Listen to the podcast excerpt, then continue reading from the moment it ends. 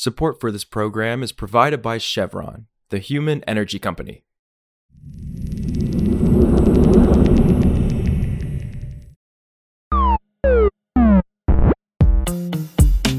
This is Politico Energy. I'm Josh Siegel.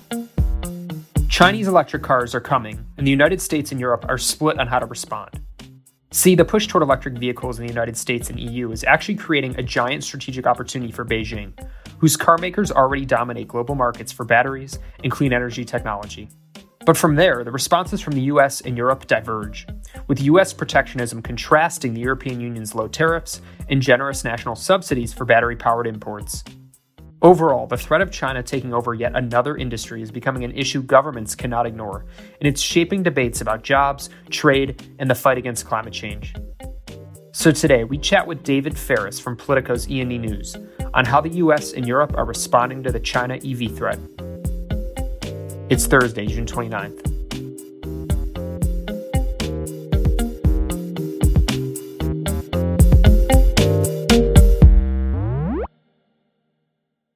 My colleague Josh Posaner at Politico Europe in Brussels and I co reported this story to look at how Europe and the US are regarding the threat of China's EVs. And you see a really interesting split between how the two countries, how the two continents are responding. In the US, you see a country looking across the Pacific to a new geopolitical rival and throwing up every barrier to its entry into the US.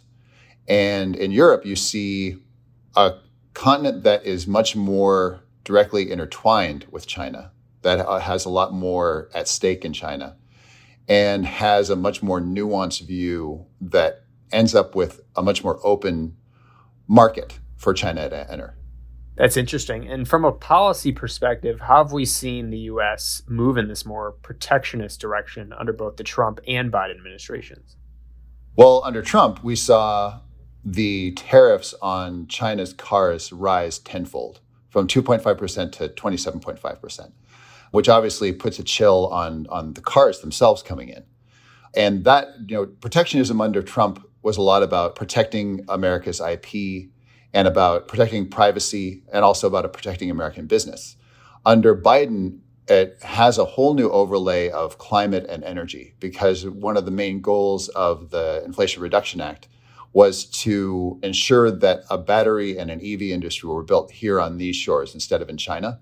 And so the whole structure, the whole posture of that bill was not only to exclude China's finished EVs, but the whole supply chain of critical minerals and battery that precedes it.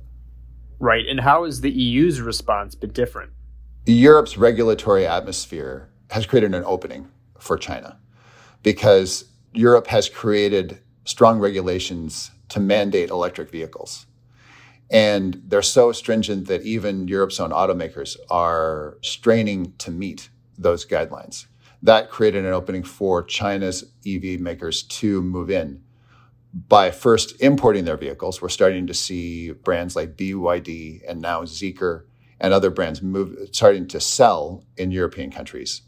And we're, st- we're also seeing uh, factories for batteries and components start to be built there.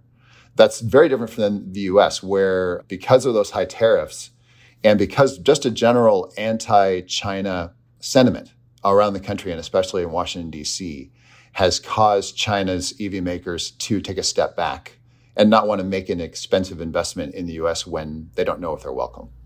Got it. And how is the US auto industry grappling with China's emergence as a dominant EV player? And how are we seeing China respond to pushback at its influence? Well, because of the protectionist policies of the US, there's not a lot of chance we're going to see China's EVs on our roads.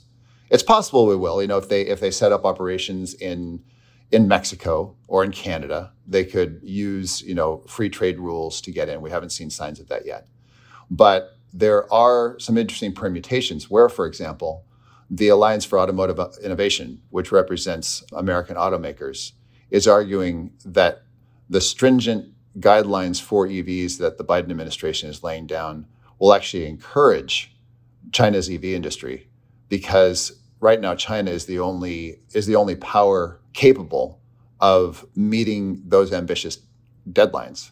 And that might actually end up strengthening China, opposite to the Biden administration's goal of, of weaning ourselves off China. Wow. And then how do you see this split screen difference between Europe and the US over China's EVs kind of playing out in the economy and, and the cars that people will end up driving? Well, in the US, we're not likely to, like I said, we're not likely to see those Chinese cars. But increasingly, Europeans are going to have shiny new brands of vehicles available that might be kind of sexy. It's turning out that China has the reputation of Chinese cars has quickly gone from being copycats of Western brands to being exciting cars in their own right, especially when it comes to EVs. And so that is a direct threat to European automakers. Because of Europe's policies, they have now created a welcome mat for a powerful competitor to enter their market.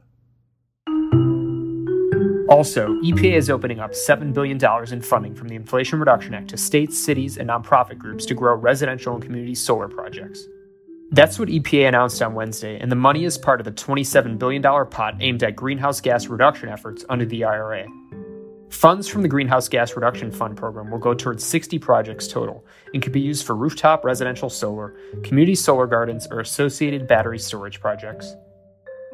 For more news on energy and the environment, subscribe to our free newsletter at politico.com slash power dash switch and subscribe to Politico Pro to read our morning energy newsletter. Some of the music in today's show was composed by the mysterious Breakmaster Cylinder. I'm Josh Siegel, and we'll see you back tomorrow.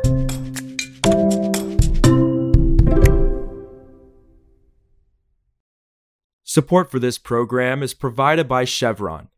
Chevron is striving to lead the way in the energy transition.